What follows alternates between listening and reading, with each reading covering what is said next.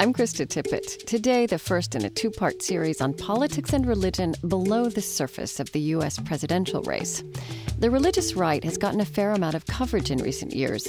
We'll explore the Democratic Party's complex relationship with faith and the little told story of the left's response to the rise of the religious right. There is still a very high bar for Democrats to prove that they are truly, authentically, really people of faith. Um, and even once they have, their positions on uh, issues such as abortion and gay marriage are still kind of held up to prove that they're not really religious. Yet, as we'll hear, religious energies are out in the open in the Democratic Party as they haven't been for decades. This is Speaking of Faith. Stay with us. This public radio podcast is supported by the Fetzer Institute as part of its campaign for love and forgiveness. Online at loveandforgive.org. I'm Krista Tippett. This week, we begin a refreshing, thought provoking two part conversation on politics and religion below the surface of the current U.S. presidential campaign. I'll speak with two counterintuitive yet influential voices. Next week, conservative columnist Rod Dreher we begin this hour with Time Magazine national correspondent Amy Sullivan, a political liberal and an evangelical Christian. She's also a savvy observer of the Democratic Party's complex relationship with faith and the little told story of the left's response to the rise of the religious right. From American Public Media, this is Speaking of Faith, public radio's conversation about religion, meaning, ethics, and ideas. Today, The Faith Life of the Party, Part 1 The Left.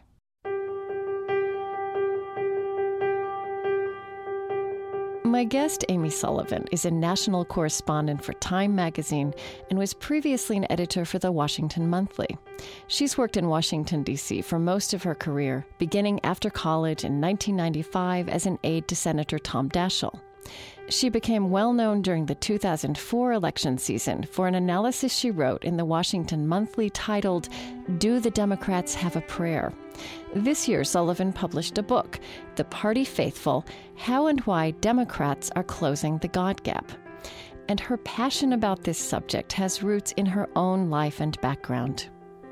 It certainly surprises a lot of people in Washington and in New York, uh, where I have been working when I tell them that I grew up in a home where we had portraits of Bobby Kennedy and of Jesus hanging on the walls. Right. Um, I don't think they know many evangelicals uh, who grew up also stumping for Democratic candidates. Amy Sullivan's father was a liberal Catholic and her mother was an evangelical Baptist. She attended her mother's church and she grew up with people who, as she puts it, were liberal because of their faith, inspired by pivotal biblical themes like those in the 25th chapter of Matthew, a passage Barack Obama has also called formative for him.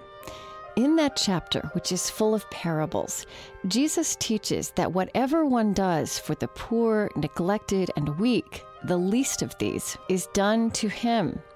For I was hungry, and you gave me something to eat. I was thirsty, and you gave me something to drink. I was a stranger, and you invited me in. I needed clothes, and you clothed me. I was sick, and you looked after me. I was in prison, and you came to visit me. Amy Sullivan growing up, I was a pretty conscientious kid, uh, which meant that when I read the Bible, and particularly read the New Testament, I took it very seriously. I, I really worried about uh, what we were taught that you know we could encounter Jesus in ordinary people, and we needed to be very careful that we were caring for them the same way we would if we knew that was Jesus right across from us. Right. Um, and so, you know, this would lead me to worry that I wouldn't wasn't being nice enough to the kids in my elementary school or wasn't, you know, giving food away to people who needed it. I think it had a very strong impact on how I thought about my personal responsibility, but also the responsibility that we have as a society to care for people who maybe otherwise would fall through the cracks. And I think in many evangelical communities, that is seen in different ways. Uh, I have a lot of evangelical friends who say, We're sick and tired of being accused of not caring about the poor. That's not it. It's that we think that churches and private organizations should be responsible for taking care of the vulnerable in society, that that's not a role of the state. And in my particular background growing up, there wasn't that distinction. Um, there was just the sense that people are hurting and we all are responsible for them. So, just clarify that. What What is particularly evangelical in your faith? It's interesting. Uh, it was really through the course of writing this book that I got much more connected with what makes me an evangelical. Okay. I had uh, really stopped using that term to describe myself for a good 15 years, probably. Um, certainly since since I left for college, which is uh, around the early 90s, uh, which was also a time when the religious right was the most visible, vocal representative of evangelicalism in mm-hmm. American life. And I made the mistake I think a lot of people have of conflating political conservatism with evangelicalism. Right. Um, and it's been really instructive for me personally, and then to be able to turn around and describe it to other people to explain that no, that's that's not being an evangelical. It's not a political definition. It's a theological one. Right. So you have been journalistically a close observer of American politics and and you've paid special attention also in recent years to dynamics of religion in in the Democratic Party. And as you've noted, um, a lot has been said and written about the rise of the religious right and how it continues to evolve. But there's this lesser known story of the left's response to the rise of the religious right. Mm-hmm. And in your book, you know, there's a lot of wonderful, uh, important history. Um, that I, I, agree has not been told parallel to the story of the religious right. Um, and I wonder, just as you watch this current election, what have you wished people had in their minds for context as they analyze the religious dynamics as they're unfolding now? And obviously, the election of 2008 is turning out to be very different, even religiously, than the election of 2004. Well, and it's different than uh, this particular election was even six months ago or right. one month ago. Right. Um, uh, the fascinating thing is that religion does kind of um, throw an election upside down, um, and it continues to be introduced in new and different ways, whether it's Jeremiah Wright or Sarah Palin. Mm-hmm. I think one of the most important um, historical pieces that we still don't always remember is that religion wasn't always a factor in American politics, and particularly American presidential politics. We've gotten to the point um, where it, it really is something that uh, politicians are almost required to talk about. And I hear all the time from people, particularly on the left, who are upset about the fact that we probably, at this point in our history, could not have a successful presidential candidate who just said outright that they were not a religious person. Right, right. Um, and uh, even, you know, called themselves an atheist. It's worth remembering how we got to this point in order to ask ourselves why it's important to know about a person's religious beliefs. Um, so, what do you think of when you think of how we got to this point? Well, I think one of the biggest changes um, came in the 1970s after Watergate. Uh, and I think it was a perfectly rational response to the national trauma that Watergate was. Before that, a lot of voters thought that it was sufficient to know the policies of the candidates who were running for president, hmm. know where they stood on mm-hmm. Social Security, know where they stood on foreign policy. But Watergate was not a failure of policy. It was right. a moral failure. Right. It was an ethical failure. And I think, again, the very rational response of voters was to realize that they needed to know something about the candidate's moral grounding. Mm, uh, to know where those candidates' ethics and sense of morality came from. And it was just, you know, a, a coincidence that Jimmy Carter came along in the first election after that, who was our first very openly evangelical uh, candidate, talked about being born again. He promised the country he'd never lie to them. And so we were at kind of this turning point where Americans were yearning for a deeper understanding of uh, their candidate's morality. We could have gone in any number of different directions hmm. um, to give them that sense. But religion, and particularly evangelical strains of religion, uh, quickly became the proxy for someone's moral grounding. Journalist Amy Sullivan. I'm Krista Tippett, and this is Speaking of Faith from American Public Media. Today we're exploring the liberal end of U.S. political culture's unfolding relationship to religious people and energies. Next week, we'll explore that from a conservative perspective.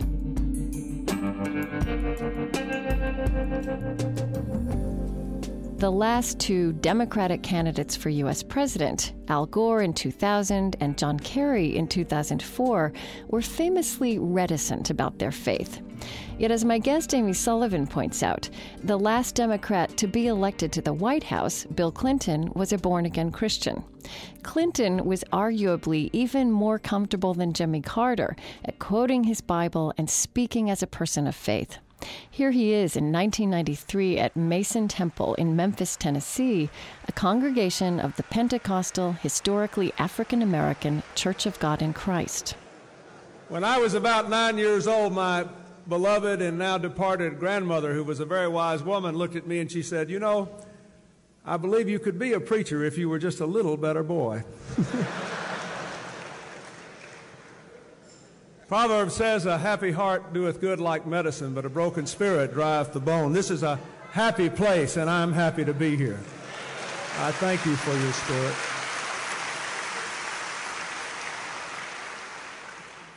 By the grace of God and your help, last year I was elected president of this great country. I never dreamed. Bill Clinton has been better than almost any other Democrat in terms of just having a real instinctive understanding of the religious world, being very comfortable talking about his own faith, uh, but also knowing how to speak to different religious groups, how to talk to Catholics, how to talk to evangelicals or mainliners. Uh, Al Gore did not have that same comfort level, but he also wasn't surrounded by campaign advisors who were comfortable with the idea of a Democrat talking about religion. So he really ceded that fairly early on to George W. Bush, who then, as we all know, made his religious identity a key part of his political persona mm-hmm. as well, both in 2000 and 2004. And of his electoral success. Exactly. Mm-hmm. Uh, it was a real reason that a lot of voters, particularly in the last election, who would just admit flat out that they disagreed with him on half a dozen different key policy areas, said, Well, I'm voting for him because he's a man of faith. Right. And that's something that Democrats have found very difficult to understand. And particularly in 2004, when they had a candidate of their own who um, was a deeply observant Catholic. What a lot of people don't know is that John Kerry attends Mass whenever he possibly can, which is at least once a week and is informed quite a bit by Catholic social teaching, and yet was extremely uncomfortable talking about it. Right. I mean, and you say people don't know it, but he, he ran for president, and it's not something that came across about him. Exactly. Well, and even it wasn't just John Kerry. One of the things I found was his running mate at the time, John Edwards, has a leather bound, embossed copy of The Purpose Driven Life by Rick Warren which is a book read by millions and millions of Americans. Mm-hmm. And he reads it every day. And this was a detail I found out after the fact by someone who had seen it in his office. It was certainly not something that the campaign ever thought was relevant or that voters would want to know about. So, I mean, let's talk about that. You wrote in 2003 um, in a Democratic publication that until professional Democrats get over their aversion to all things religious, they will continue to suffer the political consequences. Um, have has the Democratic Party um, gotten over that aversion, or is it getting over that aversion? Very slowly, okay. by baby steps. Okay.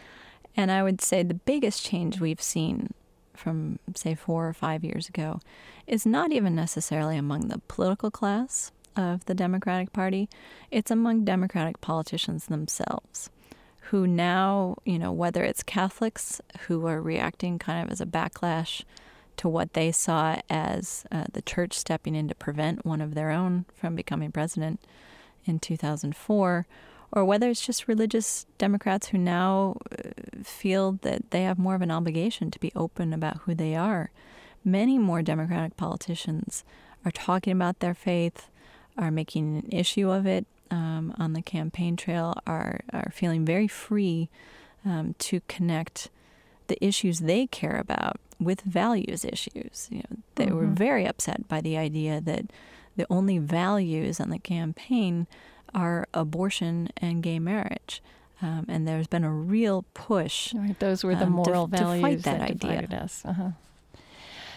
It's been pretty fascinating to me that the pat generalizations of the last few elections that you could make, that the Republicans would be more openly uh, and articulately religious and, and Democrats less so, you know, have pretty much been turned on their head with not just a John McCain, who is somebody who's a person of faith but not that comfortable talking about it, and um, a Barack Obama who has been very much at ease with that as part of his identity. It has and it hasn't. Earlier in the summer, I would have said we've seen a sea change mm-hmm. from 2004, and that certainly both parties are presenting very different pictures of what we have come to assume in terms of religion and, and Republicans and Democrats. The selection of Sarah Palin really has highlighted um, the double standards that I believe still exist. Um, and I say this as someone who has very carefully watched how both Republican and Democratic politicians are covered okay. when it comes to their faith. There is still a very high bar uh, for Democrats to prove that they are truly, authentically, really people of faith. And even once they have uh, their positions on uh, issues such as abortion and gay marriage are still kind of held up to prove um, that they're not really religious. So, who sets that high bar? Is it journalists? Is it evangelical Christians? I think uh, conservative Christians certainly have, uh, at least the ones who are politically active, have an incentive in defining what it is to be authentically Christian mm-hmm. as someone who has uh, very conservative policies when it comes to abortion and other hot button moral issues. Uh, but journalists have bought into it. You know, if you've watched Barack Obama over the last few years, there's no question if you listen to the speech that he gave in 2006 to Jim Wallis's um, Call to Renewal organization, mm-hmm. or you, you listen to the answers that he gave at the Saddleback Forum, which right. I think was incorrectly interpreted as a real mistake for him or a, a weak performance. But his answers uh, were much more comfortable the way he talked about faith um, sounded like many Christians I know, both liberal and conservative, uh, in terms of trying to be humble, trying to look for God's will in his life journalist Amy Sullivan. At speakingoffaith.org, watch Barack Obama's reflections on his Christianity, as well as those of John McCain, at Rick Warren's Saddleback Church. You can also watch Obama's speech at the 2006 Call to Renewal Conference. Here's Obama in 2007 speaking more personally at the Redemption World Outreach Center, an evangelical congregation in Greenville, South Carolina. What I discovered is God works in mysterious ways because I thought that I was helping other people, but it turned out they were helping me. I thought that I was coming to, to save a community, but in fact, I was the one who was being saved. Through that ministry, through that interaction with the church, I accepted Jesus Christ into my life. And so these days, when people ask me, what role does religion play in your work? You're, you're running for the presidency of the United States, the, the leader of the free world. What, what role does faith play? I say it plays every role. It's my. It, and yet, it may be because of Barack Obama's unique family background, the fact that uh, his father was born a Muslim, uh, the fact of his name that has really raised serious questions uh, among a lot of voters you talk to who they've heard Obama talk about his faith. They know that he's been a Christian for over two decades and, and been very involved with his church, but they don't believe it. They don't quite think that he could be an authentic Christian. And yet along comes Sarah Palin, um, who to date has not spoken publicly about her faith, at least not on the campaign trail, who does not describe herself as an evangelical. She says she's a Christian, uh, but she no longer calls herself Pentecostal, even though she grew up in a Pentecostal church. Mm-hmm. And she was immediately, within a matter of hours, accepted by the religious right as one of them. Um, and described in nearly every paper in America as a woman with a deep religious faith. Right. So, I mean, uh, how do you analyze this? What does it mean? Where does it come from? What does it say about the people who are writing about this or accepting this logic? I think this is a result of really 40 years of religion being seen in the public square as something that belonged purely on the right. Hmm. And there are all sorts of reasons for this, but it includes the fact that I think the religious left kind of uh, drew back into the shadows as the religious right really rose to power, and the fact that uh, Democratic politicians felt less and less comfortable talking about their faith, in part because when they did speak um, as religious individuals, they were assumed to be conservative. It was assumed that their policies um, would move to the center and to the right along with their faith. And so it, it became, I think, uh, politically damaging for a lot of Democrats to be open about their faith, not because people wouldn't vote for them, but because of the assumptions that were made about what their politics must really be. And I think uh, I give the religious right a lot of credit. They were very, very effective at establishing this conventional wisdom that if you're religious, you must be conservative, and the issues that must drive you must be uh, these moral hot button issues. Mm-hmm. And my profession uh, really fell for it. um, Your profession for journalism. Well, for years, you would see, particularly on cable shows, when there would be a debate about religion, they would book somebody from the religious right, and then they would put them opposite someone from the ACLU or Barry Lynn. There is nothing in between. And the picture the viewers at home would get was mm-hmm. that religion was on the right, and on the left, you had people who wanted to keep religion out of the public square, right. which is a perfectly principled view that I respect quite a bit. Uh, but there was no room for people who were religious and uh, had liberal politics. Well, if you want it, God's got it. He's got everything you need. If you want it, God's got it.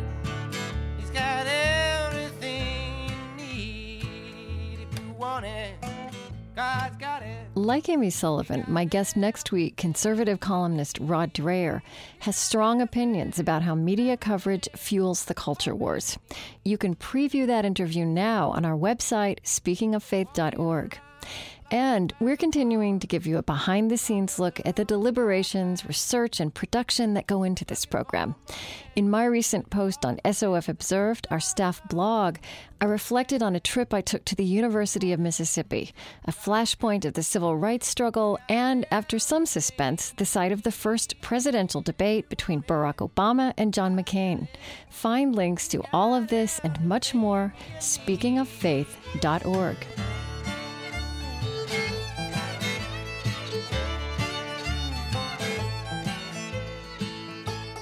After a short break, stories of a fairly dramatic shift in religious energy at the recent Democratic National Convention, and Amy Sullivan's insight into how Barack Obama and the Democratic Party are grappling, not always in sync, with the polarizing issue of abortion.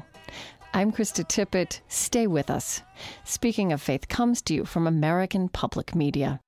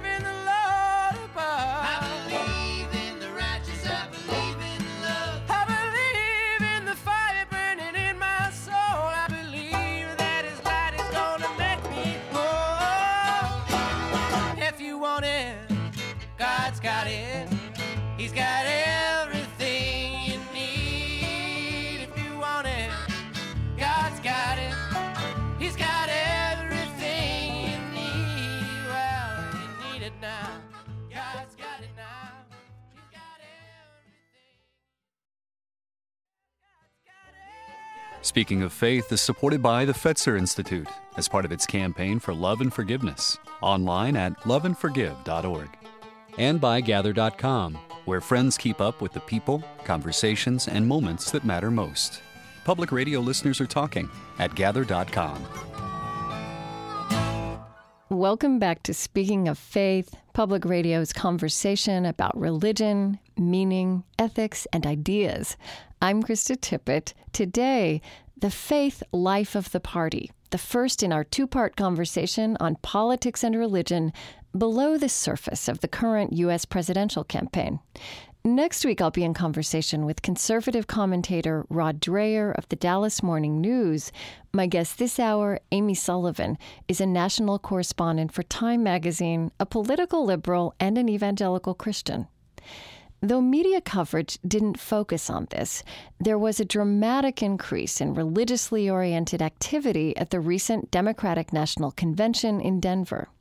Each night of the convention began with an invocation and ended with a benediction led by diverse faith leaders. An interfaith caucus met through the week for discussion. Leah Daughtry, the CEO of the Democratic National Convention in Denver, opened it with a first ever interfaith gathering. Daughtry served in the Labor Department in the Clinton administration. She is also a part time minister of a Pentecostal church. Over the past few years, many have had much to say about our efforts to bring faith to the Democratic Party.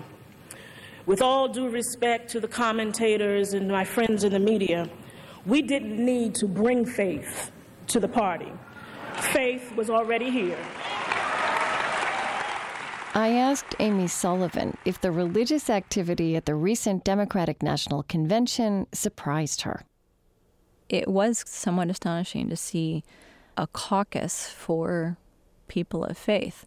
But, you know, when I was watching it, what I, I felt was less kind of a sense that I was um, witnessing something new and more a disbelief that this hadn't existed before. okay.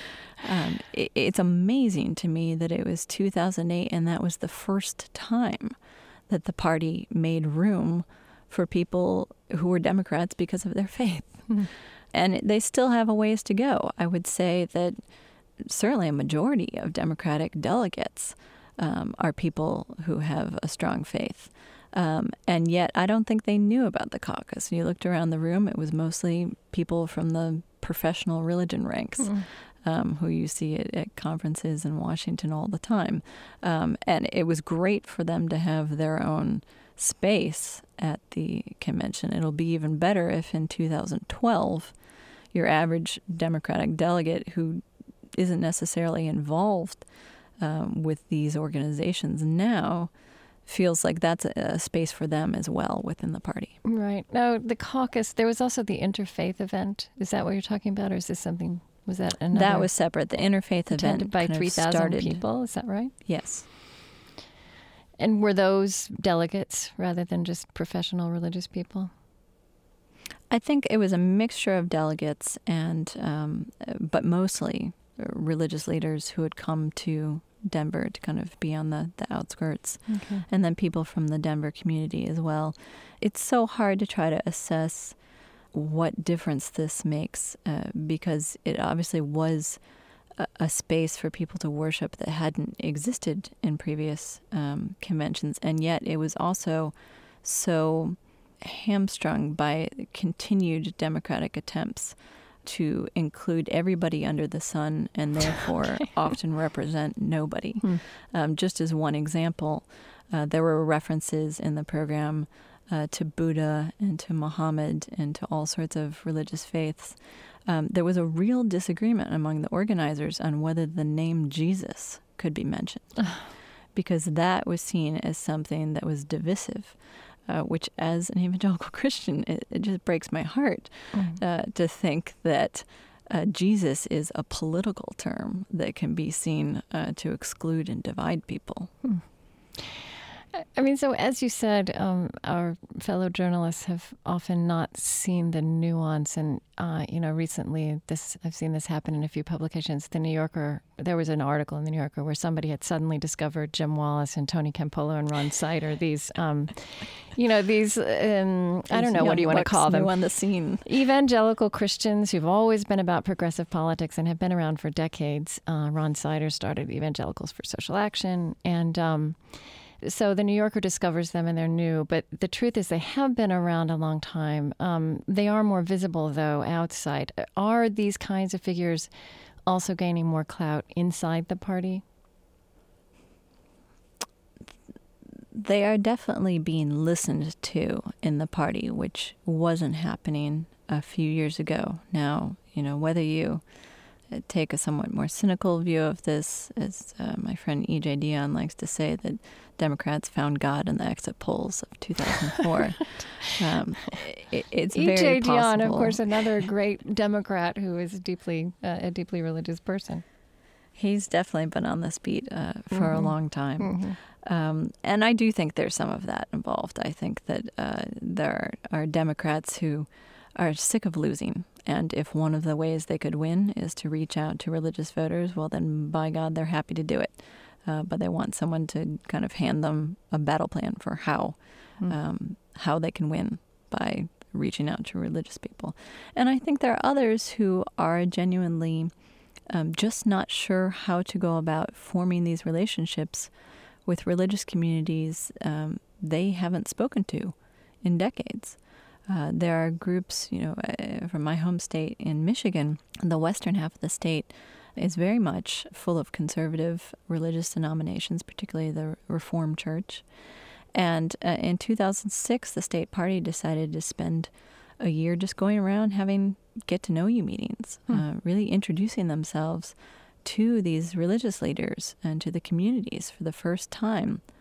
And it's hard to know how you're going to get people to vote for you if you're not even speaking to them. Hmm. It may be at the end of the day, after you've met with them, uh, you find you don't have a lot in common. But that's in fact not what happened. They, they did find areas of common ground. And um, I, am not sure that means that there are droves of new Democratic voters, but there are at least voters who are willing to uh, give them the benefit of the doubt, willing to give them a listen.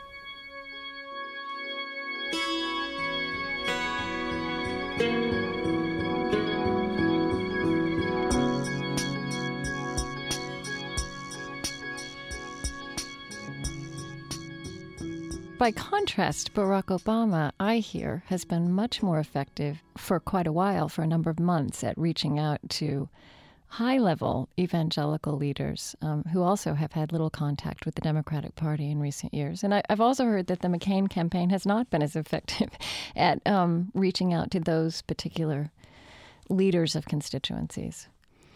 But is that really coming from him more than from the Democratic base or the mm, party so you've put your finger on it. Yes, um, that one of the reasons Bill Clinton was so successful uh, with religious voters and um, able to bring people who didn't agree with him to sit down and talk is that it, it, came from Clinton, who almost served as his own religious liaison in the White House hmm. uh, because he knew more about that community than almost anyone else.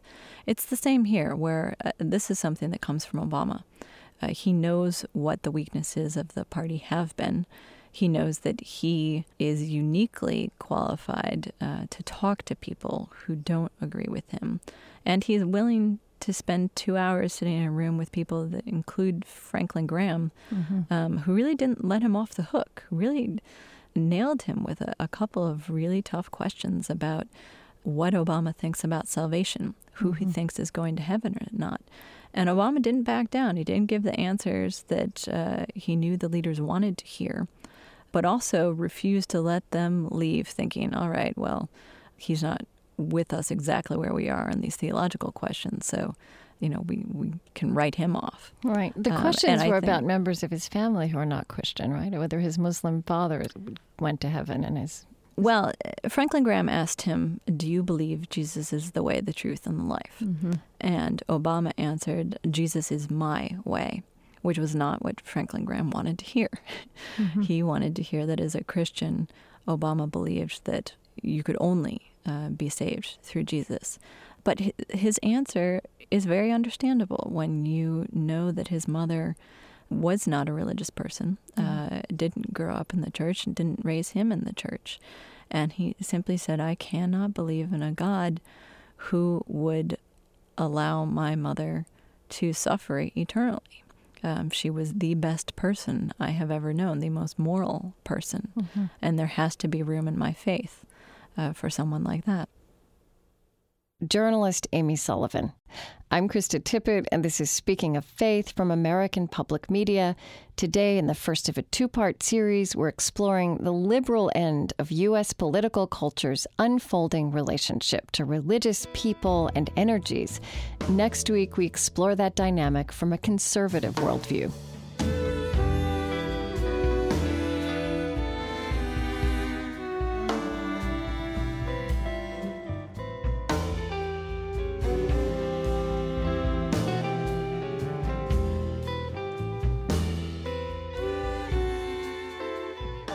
Abortion has been a religious fault line in U.S. political life since the Supreme Court legalized it in the Roe v. Wade decision of 1973.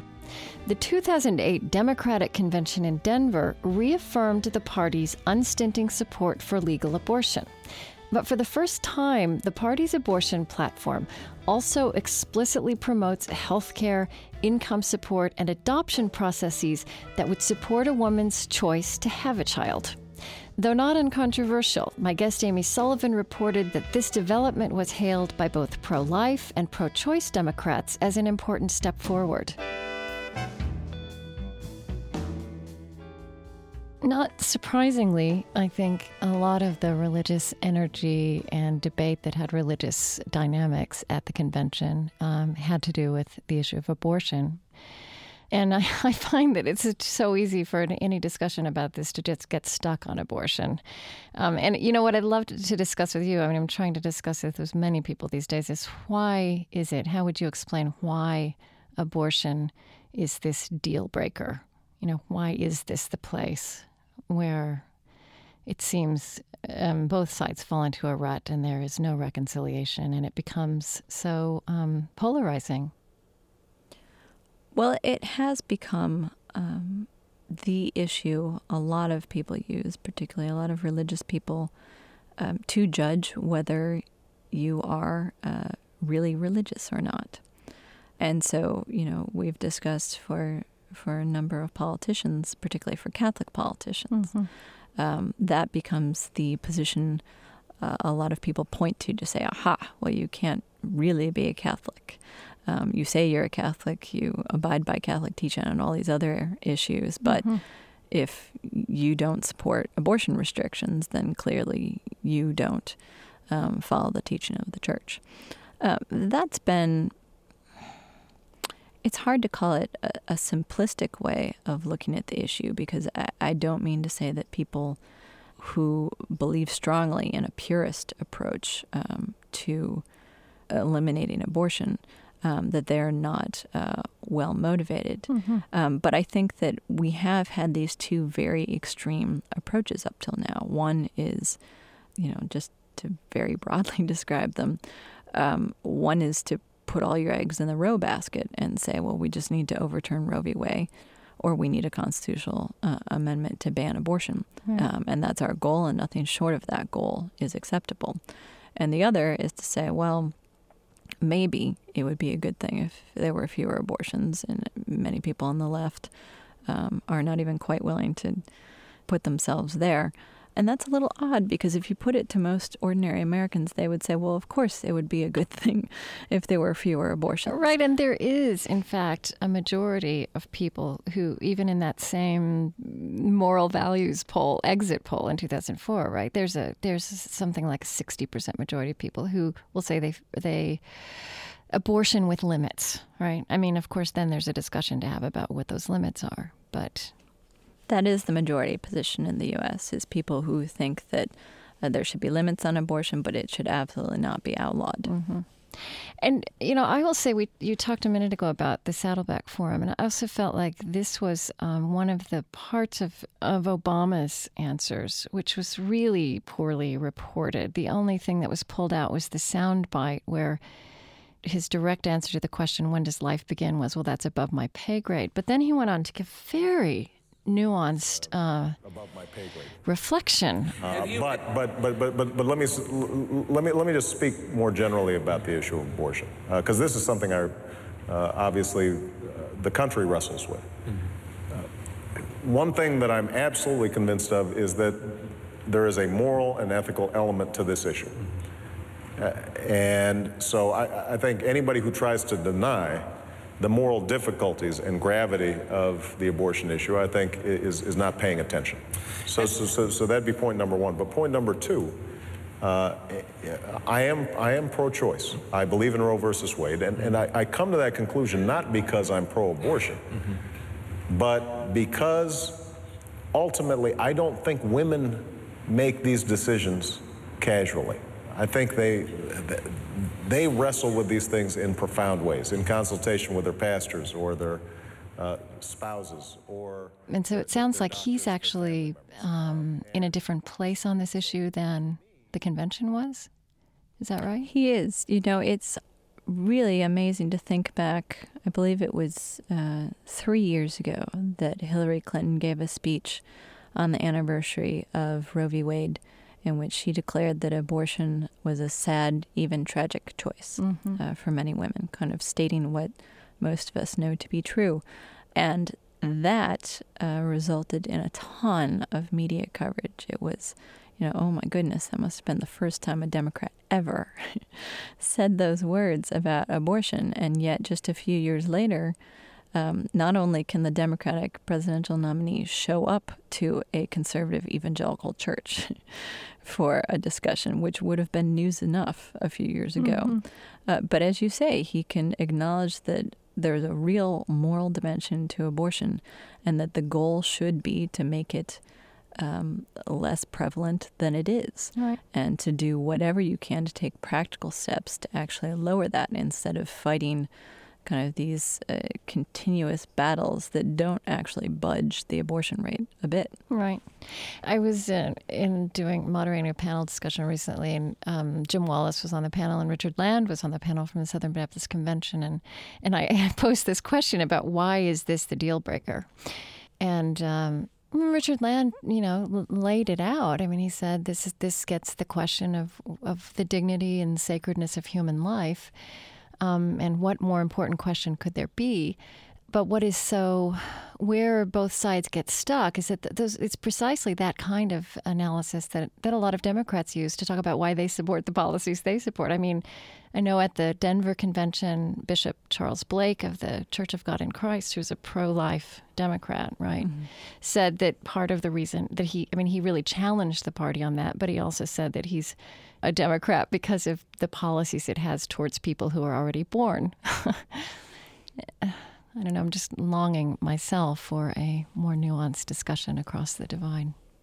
That's exactly right. And I think that now we're seeing um, more space within the party for religious leaders, uh, particularly pro life leaders, to really challenge Democrats. It's not as if anyone thinks that the Democratic Party will or even should change its platform to oppose Roe v. Wade or to support uh, restrictions on abortion. I think the party has always stood for protecting a woman's right to choose, and that's where it will stay.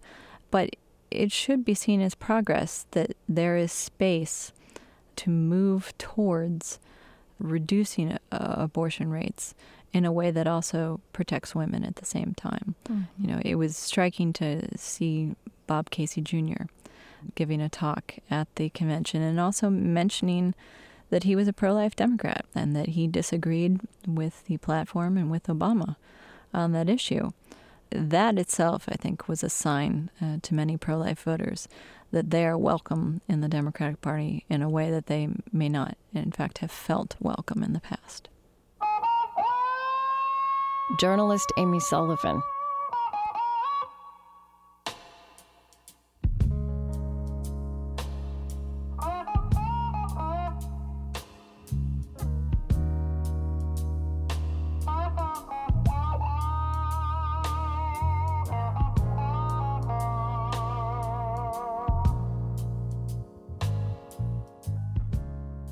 just want to touch on a, a very interesting critique you've made that um, for a long time, the Democratic Party kind of got around some of the issues with this by, as you called it, outsourcing religion to African American churches.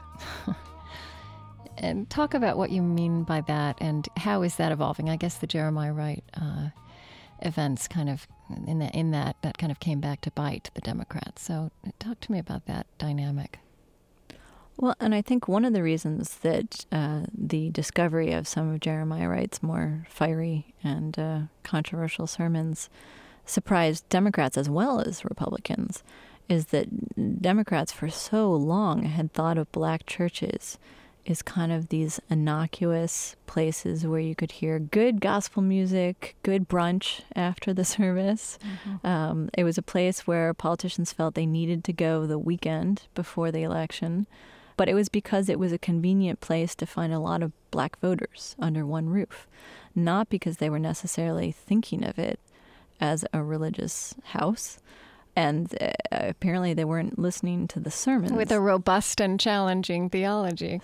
Exactly. Mm-hmm. Uh, most black pastors um, aren't giving Jeremiah Wright sermons every week, um, but they are preaching truth to power they're angry and they're upset and that's the prophetic tradition is mm-hmm. being angry at the injustices in the world um, and i think almost many democrats uh, were listening to the music of the pastors' voices. You often hear black preachers mm.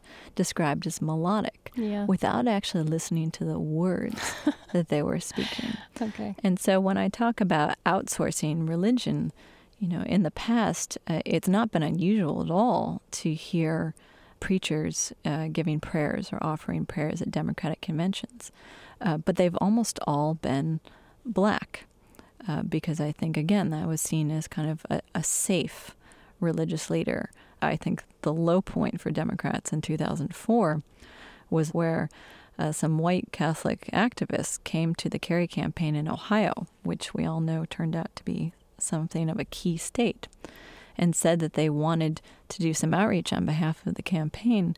And the field director looked at them and said, Well, but we don't do white churches. And again, I mean, just to circle around, we just have a few minutes left. Um, there's this level of political strategy, which can sound quite cynical, and it is quite cynical on every side of any campaign at many moments, but you are not only a, a journalist about this, you you feel that it's really important and it's important for you to be able to bring these things together in your life as a private person. You're suggesting that Democrats um, and all kinds of religious people need to become more articulate about that. Is that right? I mean, that's for you as an antidote to the to the ruts we've gotten into. I think it's key um, uh, we are not going to change our cemented stereotypes of who religious Americans are unless more people who deviate uh, from the norm that we've seen, more people who are liberal in their politics, if not their theology, become vocal and talk about their faith and, and who they are as political beings as well. I mean, I think of it in terms of coming out of the closet. Um, and it's not always a comfortable thing. Um, I've spent much of the past few years talking about being a liberal and being an evangelical, both with conservatives and with liberals, and none of them are happy about it. Um, because it just shakes up too many things uh, that they thought they had settled. Hmm. But we almost always have productive conversations. You know, I have conservatives who are really curious to know how I can reconcile uh, being liberal with a Christian identity, not to mention even being evangelical. Mm-hmm. And it's been really useful to walk them past the issues um, that have been kind of where their politics started and ended, and to really push them to think beyond just sticking with one party. And, and that, I guess, is kind of um, my bottom line is as a religious individual, I, I just don't think that I should have just one political option open to me. Hmm. And I, I think all sorts of religious voters have erred by not challenging their political parties. Really, if you're a religious person, it's tough to look at either political party and think that you match up exactly with every issue right. in that party.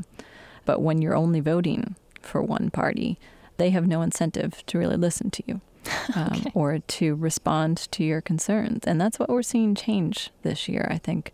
Um, if Catholics and, and, moderate evangelicals end up being swing voters the way we've thought that they will be, they'll be in more of a position to really demand that both parties listen to them and listen to their, their concerns.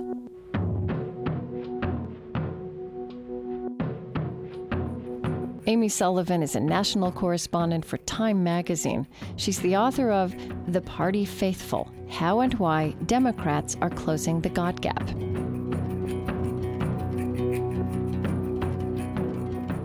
At speakingoffaith.org, download my complete unedited interview with Amy Sullivan, as well as this program for free.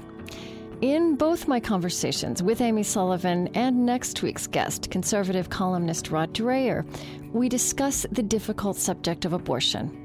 This is also a topic Speaking of Faith would like to take on with your help from a fresh perspective. Help us reframe how you and others might engage in this dialogue in ways not yet imagined. Find a link to share your story on our homepage, speakingoffaith.org.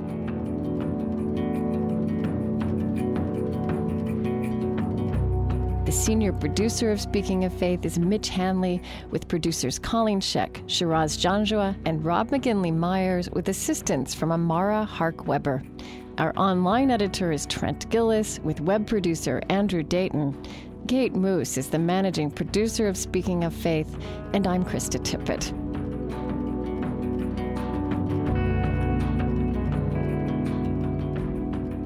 Speaking of Faith is supported by the Fetzer Institute as part of its campaign for love and forgiveness, online at loveandforgive.org. Additional funding is provided by the Ford Foundation, a resource for innovative people and institutions worldwide, on the web at fordfound.org. The Luce Foundation's Henry R. Luce Initiative on Religion and International Affairs and the George Family Foundation, funding innovative ideas in integrative medicine, education, and spirituality in everyday life. Speaking of Faith is extending its reach throughout America with support from Lilly Endowment, an Indianapolis based private foundation. Next week, The Faith Life of the Party, Part 2 The Right. My guest, Rod Dreher, is a challenging and wise observer of the conservative movement's evolving relationship with faith and why that relationship becomes entwined with the culture wars. Please join us for the next Speaking of Faith. American Public Media